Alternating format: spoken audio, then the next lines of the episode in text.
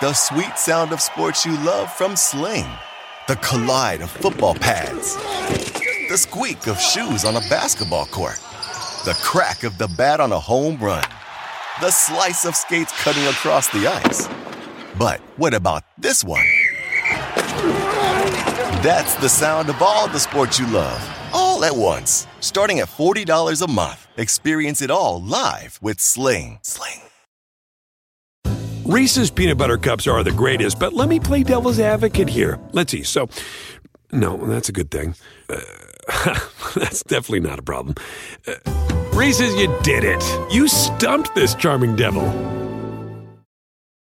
The long rumored trade has finally come to fruition between Utah and Memphis. The terms of the deal, please, Mr. Leroux. The Memphis Grizzlies trade Mike Conley to the Utah Jazz in exchange for Jae Crowder, Kyle Korver, Grayson Allen, the 23rd pick in Thursday's draft, and then a future first round pick. And this is where things, I mean, obviously I'm a pick protection nerd, but it's pretty interesting the way that they structured this. So uh, Chris Herrington, I believe, was the first person who had it. I'll say when Memphis gets the pick, because I think that's easier to to explain it. Memphis gets the pick in 2020 if it is 8 through 14. Same in 2021, 8 through 14. Then they get it in 2022 if it has not yet conveyed. If it is 7 through 30, then 4 through 30 and 23, 2 through 30, and then it converts to second. Yeah, and hopefully for Utah's sake, we we don't get all the way to 2025. But so the import of that is that it will likely convey in 2022, which is that double draft year. We think all of the reporting has indicated that, although looks like the NBA is still trying to extract concessions for the Players Association with some of this medical stuff, which again the Players Association really has no reason to agree to uh, unless the NBA offers more concessions uh, themselves, which they don't appear to do. It's starting to mirror the negotiations uh, for flattening the cap when the new TV deal came in, where the NBA just expects the league to do something or, or expects the players to do something without actually giving anything up. So let's start here from Utah's standpoint, what this does for them on the floor. And Conley, in his age 31 season a year ago, had the best season maybe of his career, highest usage, I think his second highest efficiency. Maybe you could say 16, 17 was the best season of his career, but he was outstanding and obviously excellent pick and roll player. Gets to the foul line a reasonable amount just by using some of the old veteran tricks, bumping into guys uh, off the dribble, throwing some stuff up. Has made himself into a fantastic shooter from the point guard position, both on and off the ball, which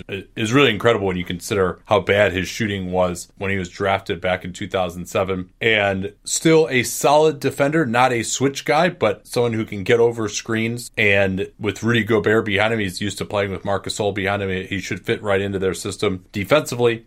And so, really, a, a guy who fits very well with Donovan Mitchell if they felt like they needed to get a point guard, which it seems like they did. Conley uh, was their guy, and now uh, the Jazz hope to have one of the best backcourts in the NBA. Since you brought it up, I think this is an interesting point with Conley shooting. So this season, his three point attempt rate per 100 possessions was three times higher than his rookie year and double what it was his first five, any time in his first five years. Like part of that is where the league has gone, but also it's Conley's comfortability as a shooter. Shot 36% last year, as you said, on and off ball. And I liked the way that uh, Tony Jones framed this in his piece for The Athletic, talking about kind of the fit of him with Donovan Mitchell. And so he said, Conley's never played with another backcourt player capable of averaging 25 points a night, and Mitchell has never played with a point guard capable of carrying the offense. And of course, Mike Conley can do that. And as a firm believer in the value of having two capable creators on a team with high stakes, you know, maybe not in the regular season, I don't think that's necessarily as necessary, but in the playoffs, I really think that's true. And Conley gives them a whole bunch of different ways to attack. And if they face a switch heavy system where the, basically the, the whole concept of that is the defense daring Utah to beat them one on one, they have a second guy who is significantly better at doing that than anyone else they had on their roster. Yeah, I'm not sure he's good enough still.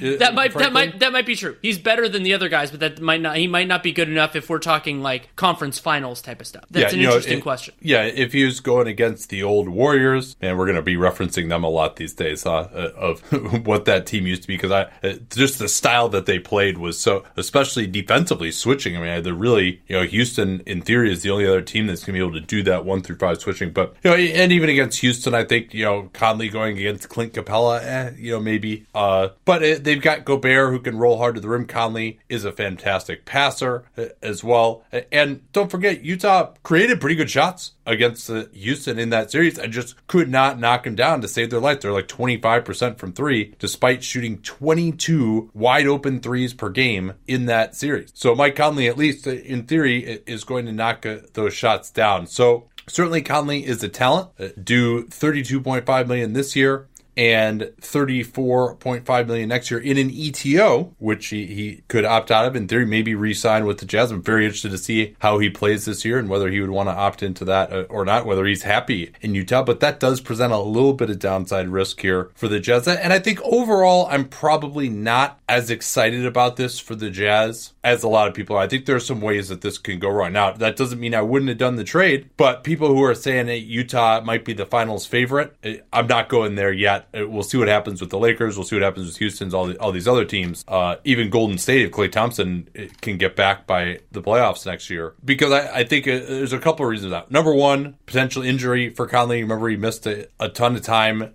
in two of the last four years with those Achilles problems. Had to eventually uh, have surgery in the 17-18 season, the tank year for Memphis. Performance decline at age 32, certainly a, a major possible concern. Uh, and then also, who the hell hell is the four on this team now? They uh, held on to Favors. He's non guaranteed. Presumably he's going to stay. Maybe they could could look to move him instead, uh, or just non guarantee him and use about 17 million in cap space, which is what they have left over after this. But because they had to take Conley into cap space with this trade rather than just matching the salary, that means that they now only are going to have the room exception uh, available, which is 4.7 million, and then minimums to fill out after this. So that is going to be difficult difficult to find someone as good as Jae Crowder was for them last year. Even though Jae was a streaky shooter, he could defend at the four position, space the floor enough at least to take a lot of shots where you thought he had to be guarded out there. And, you know, Jae wasn't a perfect player. You wish he could have made more shots. But with $4.7 million, I don't think they're going to get someone as good as him. And they really need, I think, uh, that last shooter. They have more shooting at point guard. That helps but I don't think they're going to be playing like Favors and Gobert together at the end of games. Right. And, and I think that's the really important point to hammer home here is that while we can pretty well see what Utah's starting five is going to be, their closing five is, is more murky. And that really matters because those crunch time minutes, you know, a lot of times that's what a coach really feels is their best lineup. And keeping Favors, and to me, there are parallels with this and like not including Kuzma in the in the AD trade, where it's like if you choose not to include that player, that means you're probably doing doing it to keep them. Same thing with Dante Exum not being in this deal. And I'm a little bit concerned about what that means for the Jazz because, as you said, like they do need that player. I agree with you. And those players are in short supply and in heavy demand. So Utah's room mid level, assuming they use all of that on a single player, which they probably will, that's not super enticing. It's not bad, and, and the Jazz could be a very good team, but there are so many front offices that need that type of guy, and a lot of them have more spending power Many of them have more playing time to offer. And so that sales pitch gets pretty tough. And maybe they think, I would disagree with this, that Georges Niang can do that. You know, he can shoot, but I don't see the defensive chops, which are so important if we're talking about the where the Jazz want to go, which is being a conference finals team, potentially being an NBA finals team. And they also do not have a ton of resources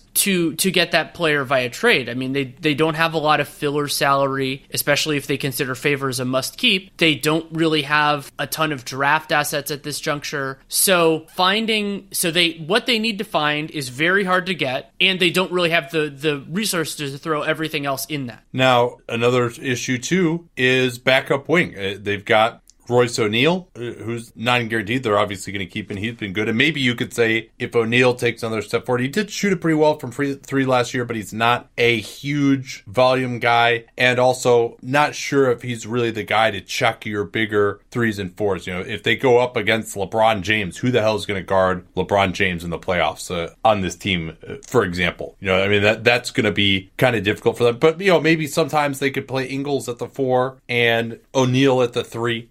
And close games that way. Uh, but you know, if they non-guarantee Favors and they have 17, 18 million or so to work with, depending on where the cap comes in, you know, I think they could get a player who would fit better. Now, then they would have a big hole at backup center, but in theory, that's easier to fill. You know, Nikola Mirotic, who's long been linked to the Jazz. Yeah, that's one fit- I'd like. Could fit in there. I mean, again, he's not some great shakes defensively either, but uh, he, he's at least you know probably better than Niang is from an athleticism standpoint. And and there are players like Marcus Morris who isn't perfect but could fill some of that. And with Morris, I'm guessing his price tag is going to be low enough where they could maybe split that and get another depth wing using uh, more money than they would have on the uh, the taxpayer level, which they're probably going to be using on something else anyway. Or sorry, Yeah, the, uh, sorry, the room mid level. Um, you know, Thaddeus Young could be interesting. Uh, you know, he his shooting obviously is a question mark, but defensively, I think he, he would be a great choice to guard some of these guys. Uh, Al Aminu, I don't think would take up that whole 17 million. Uh, JaMychal Green. Uh, There are players who who fit into that, uh, and maybe you could even get multiple players that uh, could just be depth pieces, maybe close games for you, might give you some of the production that that Crowder gave you. But then you're losing favorites who's probably in a vacuum a better player than whoever they're going to get on the free agent market. But the problem is, of course, he's really a center, and they got Rudy Gobert there. Uh, a big part of why they're able to be good, though, is because Derrick Favors is such a good second unit center. Losing him uh, would definitely be a, a blow. And as much as we talk about centers being easily available, finding someone who can get a few minutes next to your starting center and then also play off the bench, you know, they're not going to do that probably for the room exception as a contract. So that'll be interesting. I mean, they have until July 6th to decide on Favors, so they very easily could just go out on the market, see who might be available uh, for the money they have, and then if they want to, uh, move on from Favors or, or trade them into somebody's cap space uh, Yeah. would be another option as well. It, it's possible that they could have a little bit longer than that. It just depends on who has money and when. For example, like if the Atlanta Hawks have money and they don't really like the asset pool back, I mean, I think Favors would be a, a really nice piece for them to just have for next year, and then they would have full bird rights. There's there are opportunities like that. Favors is a really good basketball player at a reasonable price. Something else that I want to bring up that I, I think this might end up being salient is that a lot of the issues that we're talking about with the Jazz are more of the 16 game issues rather than the 82 game issues, and I think they could be a damn good regular season team. Like I- it, it, yeah, I'm it- still concerned about the depth, though. I mean, they've weathered some of these injuries, but like backup point guard Raul Neto, I think he could be fine in that role. well, and they Uh, theoretically and- between Neto and Exum, I think they'll be okay. Yeah, I mean, it, That's so the hope. believe. I mean, I think you, you're probably pretty happy if one of those two guys is healthy on a given night. Right, that's exactly what I'm saying. It's like if you, I, I, you, you have to flip the coin twice, and and if it ends up heads both times, then you're kind of screwed. But otherwise, you're probably okay. And I, I think that overall, though, you know, that's that is part of the benefit of Favors in the regular season. Then if Gobert has to miss a little bit of time or something else, then you can get a depth five really easily, mid level. No, sorry, not the mid level, the minimum. That should be fine. But I do, I do wonder about how all these things fit together. And something else I wanted to bring up with the Jazz with this, it's something I talked about in my piece for the Athletic, is how this squares up their books. So Conley, he he, so basically he has that ETO for 2020, 21. So either depending on what happens with that ETO, the Jazz have a pocket of money to work with next year, probably you know around 18 million, depending on what they do with their remaining contracts this year and their draft pick for next year, or they could have a lot of flexibility, possibly in 2021 when Conley, Gobert, Ingles, and Exum all now hit as of now without extensions or anything else hit unrestricted free agency, which just so happens to be the same year that Donovan Mitchell hits restricted free agency, but because he was a later draft pick, his cap hold is only 15.6 million. So theoretically, either one of those could be a window to change this team around. Though I agree with you, I would rather line up that player this year if you can do it. Anything else strike you uh, about Utah on the floor this year? I guess one other point I would make is that Utah has had incredible success getting Mitchell and Gobert where they did, but they really don't have much to show. And also, they, they deserve credit for pulling O'Neale just uh, from absolute nowhere, getting a rotation player there. But I mean, their main pick in 2013, Trey Burke, Dante Exum at number five uh, in 2014. Rodney Hood i- is no longer there, although he was part of the Crowder trade. Uh, So they did get a little bit of value from him. Tony Bradley is a relative washout. I guess Grayson Allen was part part of this trade as far as Memphis was concerned. Tony Jones actually reported, as we could kind of turn to the asset play here, that Allen's emergence didn't he have like 40 points on the last day of the season or something? Am I remembering that right? I just like a completely meaningless game. I think he did. That'd be hilarious if that's what got this deal done. But Tony Jones saying that uh, Allen's emergence, such as it was, So, so yeah, he did score 40 on the last day of the year against uh, against the Clippers, who I presume also did. Oh no, the and, and the Jazz lost that game because the if I remember, Utah had nothing to play for, and the Clippers may or may not. Isn't it crazy that that was only two months ago, but it feels like a lifetime ago? yeah, I think by the time that game had started, the Clippers were locked in. Yeah, I, that that's what I remember as well. So yeah, that would be that would be pretty funny. But but Tony Jones reported that uh, Allen's emergence gave Memphis a little bit more what they're looking for because as we turn to the asset play aspect now, uh, Jones said that back in February the Athletic offered two first round picks and Ricky Rubio and other expiring contracts that would have given uh, cap relief uh, to the Grizz. And I don't know whether Allen was included in that potentially. Uh, he's not an expiring contract, so maybe not, or whether he didn't have uh, value to Memphis, or also I would guess that the protections were made a little bit more favorable to Memphis, uh, uh, and specifically to shunt this likely into the double draft unless it's a pretty high pick uh, for that that second pick. And they also know exactly where Utah's pick is now at, at 23. Maybe there's someone that they like in that range. well, and, and also draft. Utah's pick is probably better now because the trade didn't happen. Yeah, that that's a reasonable point uh, as well there. So, uh, and, Jones said that the Jazz also wanted to hold on to Dante Exum. I, I mean, I, I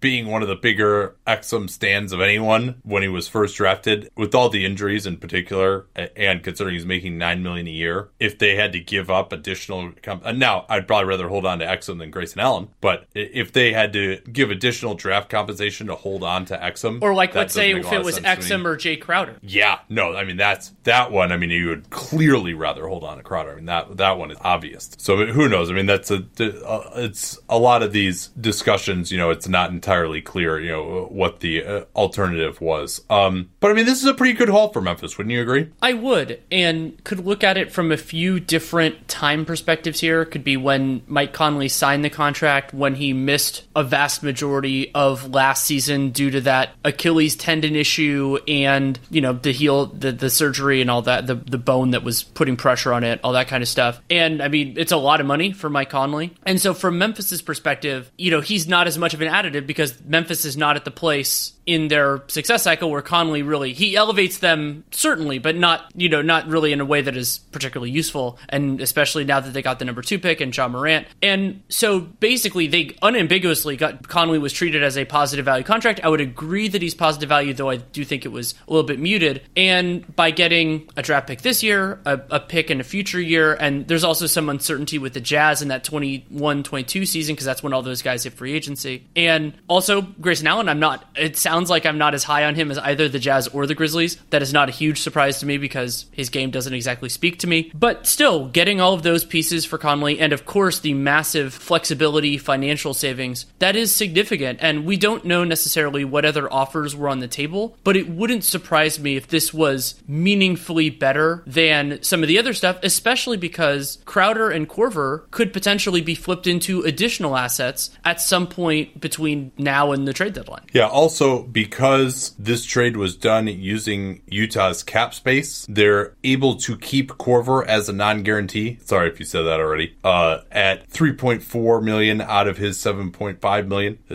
uh, had it, they had to match salary, they might have run into a situation where they had to guarantee Korver uh, to make the trade legal because he- counts at different amounts uh, incoming and outgoing uh, for Utah uh, if uh, he's non-guaranteed. But yeah, the, those guys definitely I, I think would have some value. Korver telling Marc Stein that he wants to play not only this year but for a, a year after next year, which makes sense when uh, you know you by playing this year you could probably get 7.5 million. Uh, the savings aspect for Memphis is huge here. I mean they were looking at after filling out their roster and, and bringing back Delon Wright perhaps at I'm surely they wouldn't have paid the tax, but being you know a more expensive team, I think for a lot of teams that aren't high revenue, which Memphis is not going to be this year, that region between the cap and the tax of about 20 million that really matters matters for their actual profitability uh, when you consider the revenue sharing and stuff like that. So now they'll have 13.8 million in cap space that could grow to 20 million uh, were they to move on uh, from Wright, who has a 7.6 million dollar cap hold. This should give them room to, to kind of play the long game with him should they want to try to bring him back at a reasonable price that's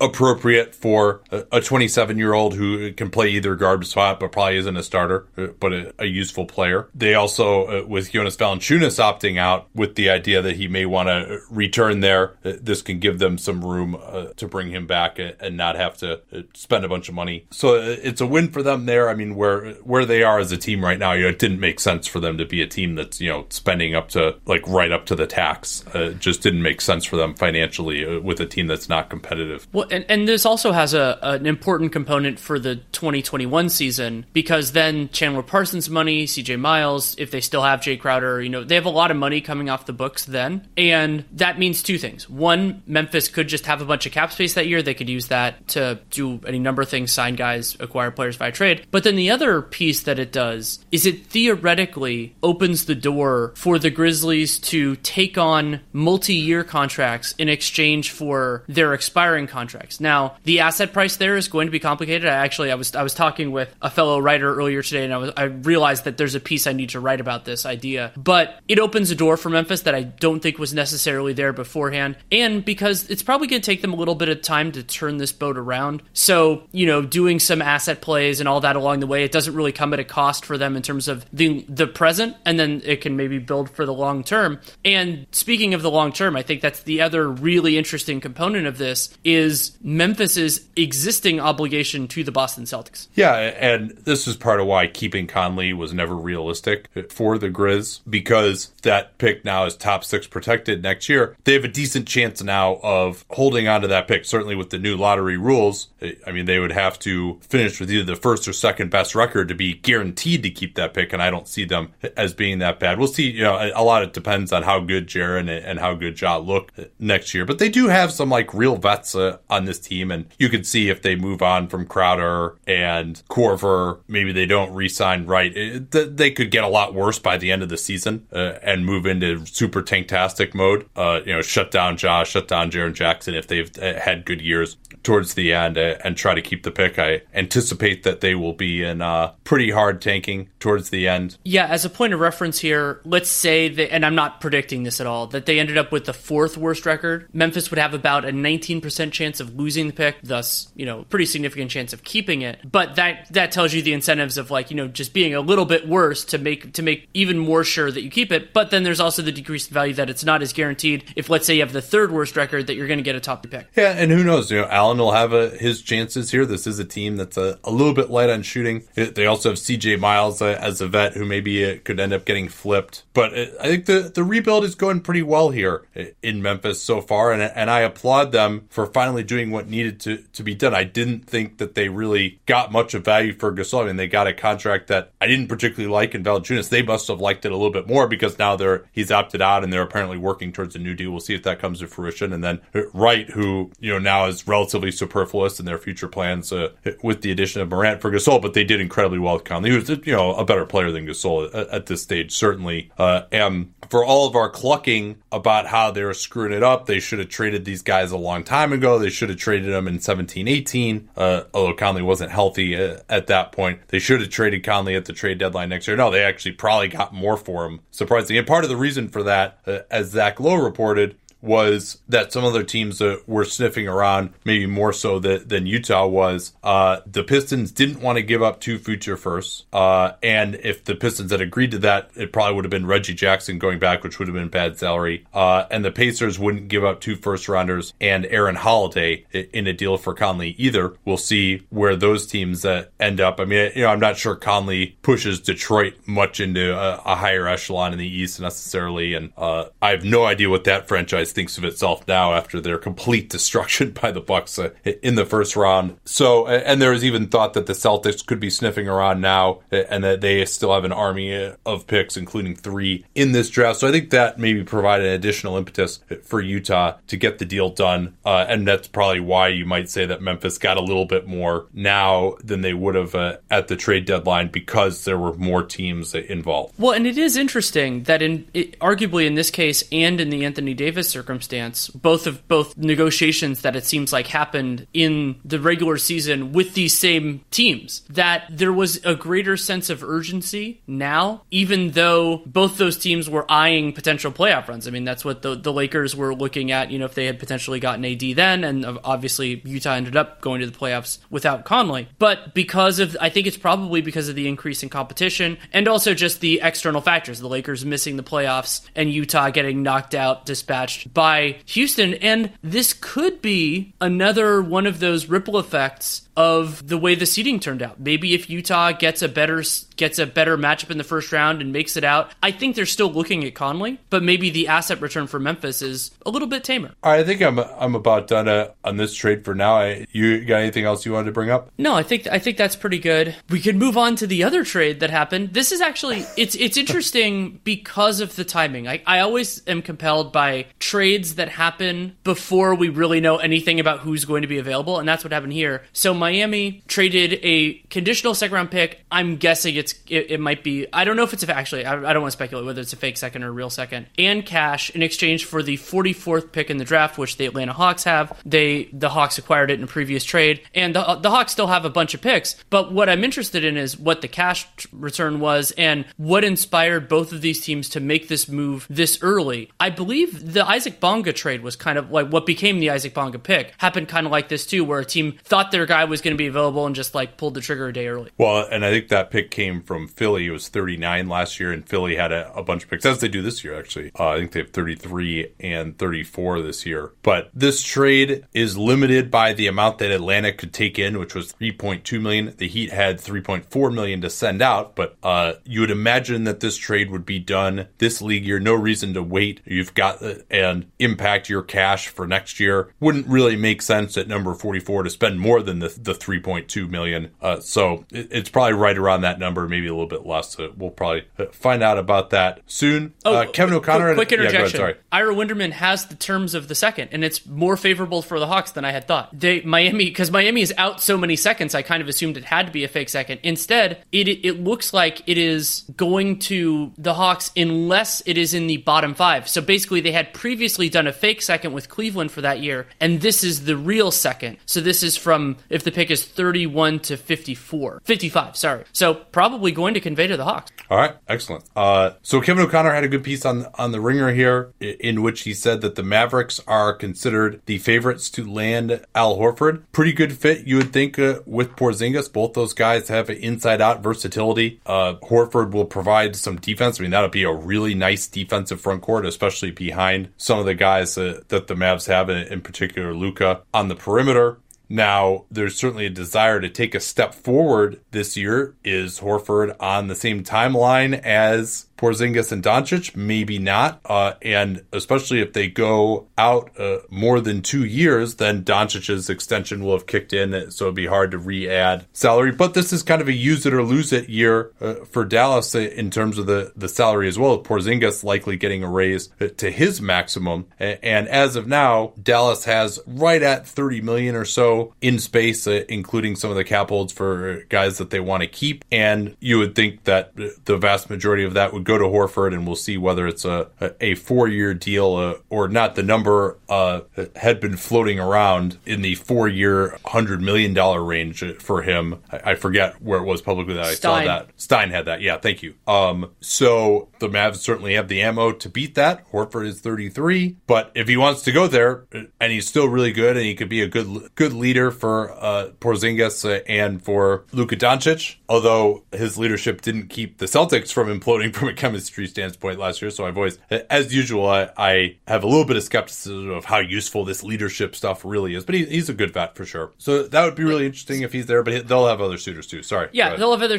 he'll have other suitors too. It's also bizarre in a way that the I, while I like the Horford fit, that it also comes on the heels of what looks like a long term deal for Dwight Powell. That just paying all three of those guys at the same time is is weird because of where the league is going, and you you can play a maximum of two of them at a time. And I think in the modern NBA, you're probably getting closer to one. I mean, Horford and Horford and Porzingis you can do together, but like Horford and Powell just seems yeah. superfluous. I, I, I mean, I, although you know, I will say this with the demise of the Warriors potentially, I think two big-ish lineups are going to come back into vogue. Yeah, Uh, very well and- could be. And I like it for Porzingis because against less physical matchups, he could be the center, and you have Horford guard on the perimeter. And then if it's someone who's really going to post up hard, Horford has shown a really nice ability to defend in the post. You know, against say like an Embiid, for example. Uh, And then you would have still Porzingis uh, as an off-ball guy. So I, think those guys can work really well together. It just depends how long Horford keeps his mobility. And then obviously both of them uh, are great shooter, shooters. So and uh, Horford can make plays uh, out of the DHO game, uh, off the pick and roll. Um, so I mean, it's Yeah, it's it's more the Powell part of that than the other stuff of it. And also, Oh, yeah. I had completely forgotten about Maxi Kleber, who I also really like and w- is restricted and uh, yeah. like I ma- maybe this means Kleber could be gettable now in restricted free agency. But yeah, I mean, this whole Powell thing, if, especially if they're going to get Horford, just makes no sense at all. Uh, uh, you know, all right, fine. If you're going to bring him back for four million a year or something uh, on an extension, by all means. But I, I suspect that anything that he'd agree to is going to be more than that uh, going forward. He's 10.3 million this year, and then uh, goes beyond. But we're getting into offseason preview territory for Dallas, which we still have to do at a later point. O'Connor also noting that Houston attempted to trade Chris Paul directly into the Knicks cap space for little in return. That offer was rebuffed, and also Knicks related. Uh, Darius Garland had a workout uh, with the Knicks today, as we talked about on yesterday's program, but New York remains locked in on RJ Barrett as we suspected. I'm not sure what the point of having him in there was, but it doesn't seem to have changed anything. And uh, this you, this thing in Oklahoma City you thought was interesting. Yeah, I mean they've taken on and and signed a lot of big contracts over the years, and Jake Fisher reporting, a, kind of expanding upon something that had previously been been brought up about that Oklahoma City was looking to shed salary, and what Fisher added to the conversation was some specific names, and the names he included as being, and I quote, all very available are Dennis Schroeder, not surprising, Andre Roberson, not surprising, Steven Adams, more interesting, still not all that surprising because he's paid a ton of money. And Oklahoma City has some, like, there's some logistical challenges with with any number of those guys, especially Adams because he makes so much money. But this is the consequence of trading Carmelo Anthony, who was an expiring contract, and yeah, there and and instead of treating that as a salary dump, and instead getting back somebody who makes significantly more money than Carmelo Anthony did, is oh crap, now we have to pay all these guys. Yeah, and, and it would be rather amusing if they gave up a first in dumping Carmelo and then also taking back Schroeder and then had to give up a first to dump Schroeder uh, the very next year. You would imagine that Roberson, though, would, would be their first choice in terms of who to move on from. All right, you want to talk a little bit about uh, the draft here and, and just uh, our big boards? We looked at a total of 12 players this year. Five of them were mini scouts, so I wouldn't consider us as reliable to the extent we even are reliable uh, on those. But threw those guys in there uh, because there were some of the mini scout guys that I actually liked better than the guys who were mocked higher that we went through. So uh, tier one, Zion Williamson. I assume that he is there by your by himself for you as well. Yes, tier two, Uh, Ja Morant by himself. I'm guessing no argument there. Yeah, no, I'm. Uh, I I wouldn't say I'm surprised because you don't really like anyone that much below him. You, I think I thought I was higher on Ja than you. Is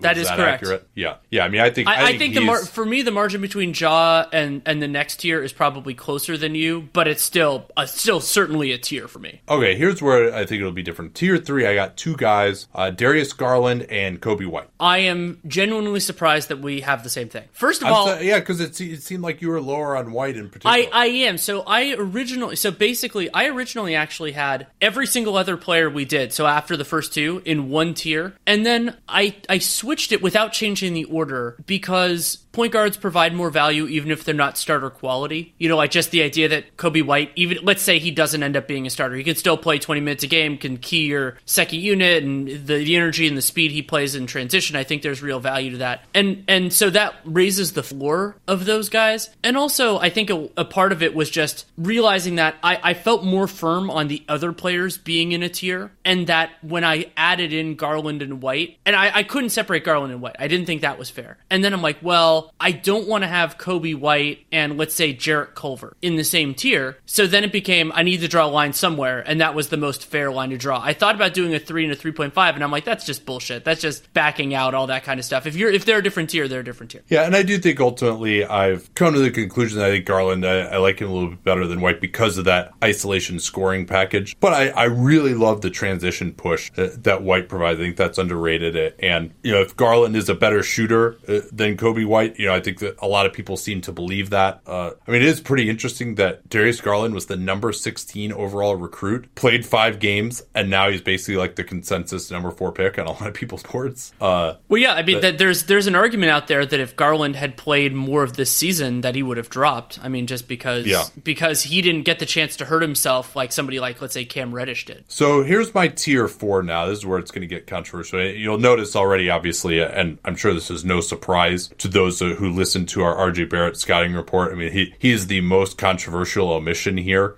I'm sure, to not even be in the same tier uh, as Garland and White. And it's just, it, and I'm sure that even for years, people are going to be like, you know, uh, RJ Barrett might average 20 points a game for the next next year. And, you know, much like uh, DeMar DeRozan, the guy to whom he is often compared, I think he's going to put up some points uh, and he'll put up some assists and at the same time be a guy where, and, and you, people will look back and be like, all right, well, DeAndre Hunter uh, is averaging, you know, nine points and four rebounds. How you have him in the same tier as RJ when RJ is averaging 20 points? Well, uh, RJ is a floor raiser, in my opinion. Well, obviously, who knows whether this is how it'll work out. But RJ is a floor raiser, in my opinion. He can't be the engine of a great offense due to the shooting and the, the lack of athleticism. And certainly, of course, you know, he's working with Drew Hanlen, and Drew Hanlen, who's, uh, you know, never shy with the media, insists that he's helping to fix uh, some of his issues, like always going left and his form on his jump shot, which, you know, I've noticed too, where he's kind of got his hand more towards uh, the top of the ball. He- he- They're trying to fix that. They're trying to fix how he really turns his body way uh, to the right with his left foot forward on his shot. So, you know, I mean, who knows? You never know with the jump shot. And to me, if RJ gets a really good jump shot, now all of a sudden he, he starts looking pretty good. I'm just not a believer in that, especially with 67% free throw shooting.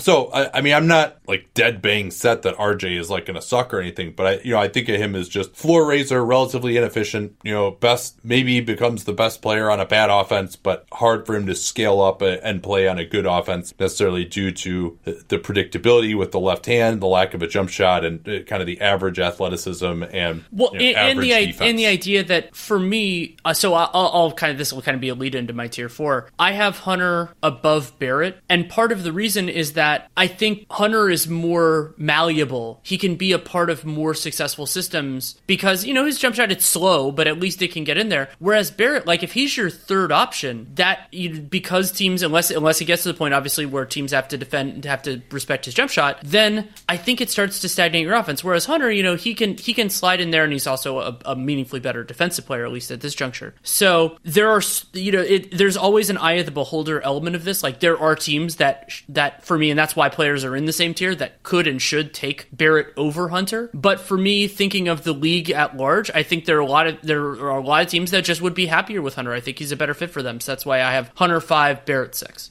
So uh, my tier four, uh, cons- did you? Those are the only guys in your tier. Oh four? no, my tier four includes every single other player we covered. Okay, okay. All right. Well, well. So I, I broke it up a little bit. Uh, my number five overall starting off tier four is uh, Sekou Doumbouya. Ooh, Um, I was just giving respect, number one, to just the fact that he's able to be on the floor on a decent European team. Statistical translation, KP's translation, thought he's pretty good. The really young age, the fact he doesn't even turn 19 uh, until December. And I saw saw just some overall smoothness in his game. I think his jump shot can get to be a weapon in time, and he seems to turn the corner from a, an athleticism and an effort standpoint. Although there's still work to do, be done there, uh, I think his feel is a little bit better. Not great, but still better than some of the other guys uh, who are a little bit below him. But I, mean, it's really mostly respect for what he's been able to do at the age that he is uh, at, at a higher level of competition. RJ is my number six. I, I still have him above DeAndre Hunter, though he's also in this tier because while I am concerned about whether he's going to be able to efficiently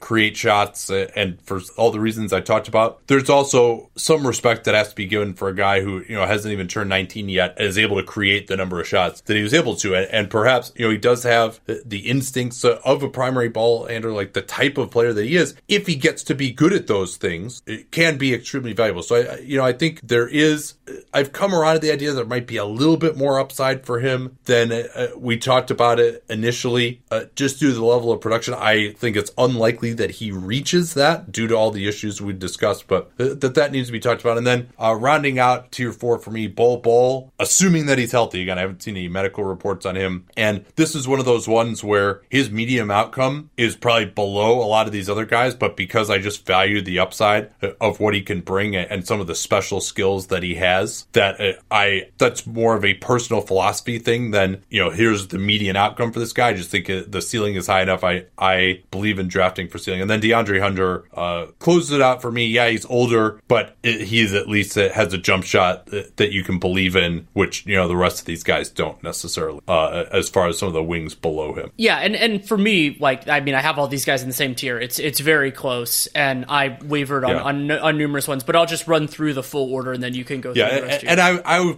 was very close to putting Hunter in the tier below with some of these other. Yeah, I, I was, I, and I, my closest battle within this was probably Barrett versus Hunter. Cause like you, I, I see that, I see that potential. But for me, what's very, what, what put me back to where I kind of started with Barrett with Barrett behind Hunter is the idea that if it doesn't, if the main parts don't work, I just it, it, it he isn't as valuable of a player. Even and they're both wing size, so it's not like you have that sort of a, a differentiator. So Hunter Barrett, I already said. Sekou is is third in this group, seventh overall. Then I went Reddish over Little, and it could easily, you know, easily be the other way. I just I like Reddish's building blocks more, and so I ended up going in that way. But I like Sekou's motor and some of his physical tools there, and so it wouldn't surprise me if any one of these players was significantly ended up significantly better than the others. I just thought Sekou had the best chance, then Reddish second, Little third. Then I went with Bol Bol behind that. I agree with you that the upside, I just don't see his ceiling as quite as high as you because he's so thin, and we, we talked about that in the mini scout. Then concluding it, the last two guys, Jarrett Culver, who can provide some value. It's it's interesting to me that people seem more confident in how his game is going to translate to the NBA than I am. And then I had Jaxson Hayes below, even though I wouldn't be surprised. I actually kind of expect Jaxson Hayes to be a better basketball player than Jarrett Culver. Positional positional scarcity is a really big thing, and just the idea that I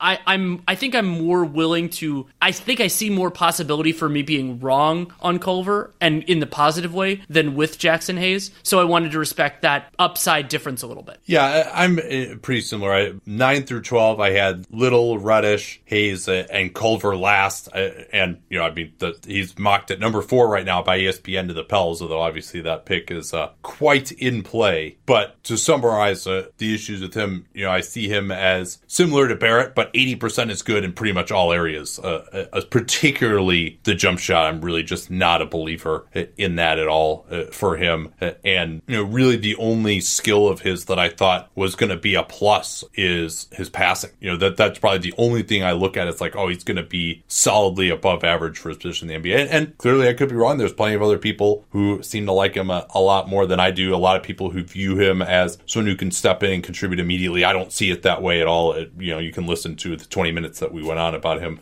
for more uh, on that. And certainly, of course, these are the only 12 guys we looked at. Quite possible, of course, that we would have liked other guys more uh, better below these guys had we only uh, had time to look at them. But we have to follow the NBA, and so we really only kind of have uh, three weeks or so uh, to do this scouting. So hopefully, uh, this was a useful exercise for you guys. And all right, I think we can pack it in here. Anything you want to talk about before we go? My Conley piece is up at the Athletic. You can check that out. And I mean, we'll be listening for on Thursday night, Friday morning depending on when you listen, we will talk about the draft and what could end up being a fireworks heavy night, even though it's sometimes when it's not the greatest draft class that actually leads to more trades just because teams aren't as Yeah. zealously keeping the picks that they have. But, well, and think of how many teams too have like a large number of picks as well. Yes. So I, I'm pretty excited about it, and and now having a little bit more background on some of these guys, like I'll have a you know we'll have a stronger opinion on, on certain things that fall, and you know it seems like the big trade dominoes for the for this part of the process, you know AD getting traded before draft night, which is something that I think we had both predicted that he would trade be traded on draft night, and then Conley already going. That takes some of the sizzle out of it, but still should be pretty damn fun. All right, and also we're going to be posting our draft boards, truncated as they are, uh, on Patreon, patreon.com slash Duncan Leroux, and I would encourage you to subscribe there because, uh, you know, we already, uh, I don't know if we did it quite yet, but uh, Ben should have them up shortly, our, our projections of the cap situations for the Jazz and the Grizz after the trade, and we'll be trying to get, uh, as free agent signings happen, cap projections out to you guys uh, pretty much uh, as fast as we can as time goes on here. So we'll talk to you all tomorrow night when the draft will be in the books. Till then. Reese's peanut butter cups are the greatest, but let me play devil's advocate here. Let's see. So, no, that's a good thing. Uh, that's definitely not a problem. Uh, Reese's, you did it. You stumped this charming devil.